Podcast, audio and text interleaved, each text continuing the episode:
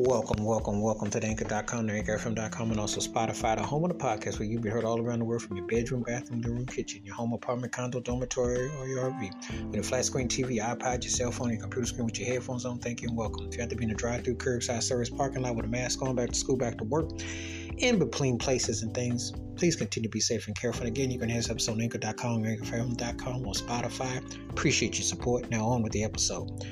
In this episode, Kashif and Baby Don't Break Your Baby's Heart.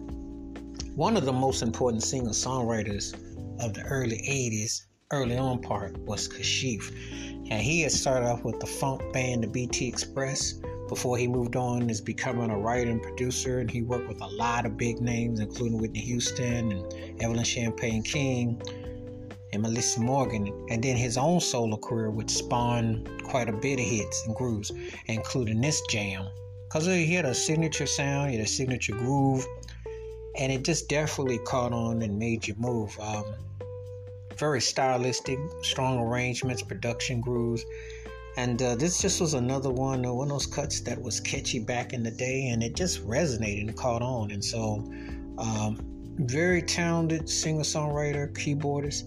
You know, back in the time when a, a writer producer also had a signature sound, and he just definitely uh, definitely left a lasting mark and impact. And uh, this was a catchy song back in the day. I mean, when he came out with a solo career, that just, you know, sealed the deal because he'd already proven that he could, you know, be in a band successful, then go write and produce for others, but then have his own solo career. So this was a jam. Um, catchy vocals, nice strong intricacy grooves.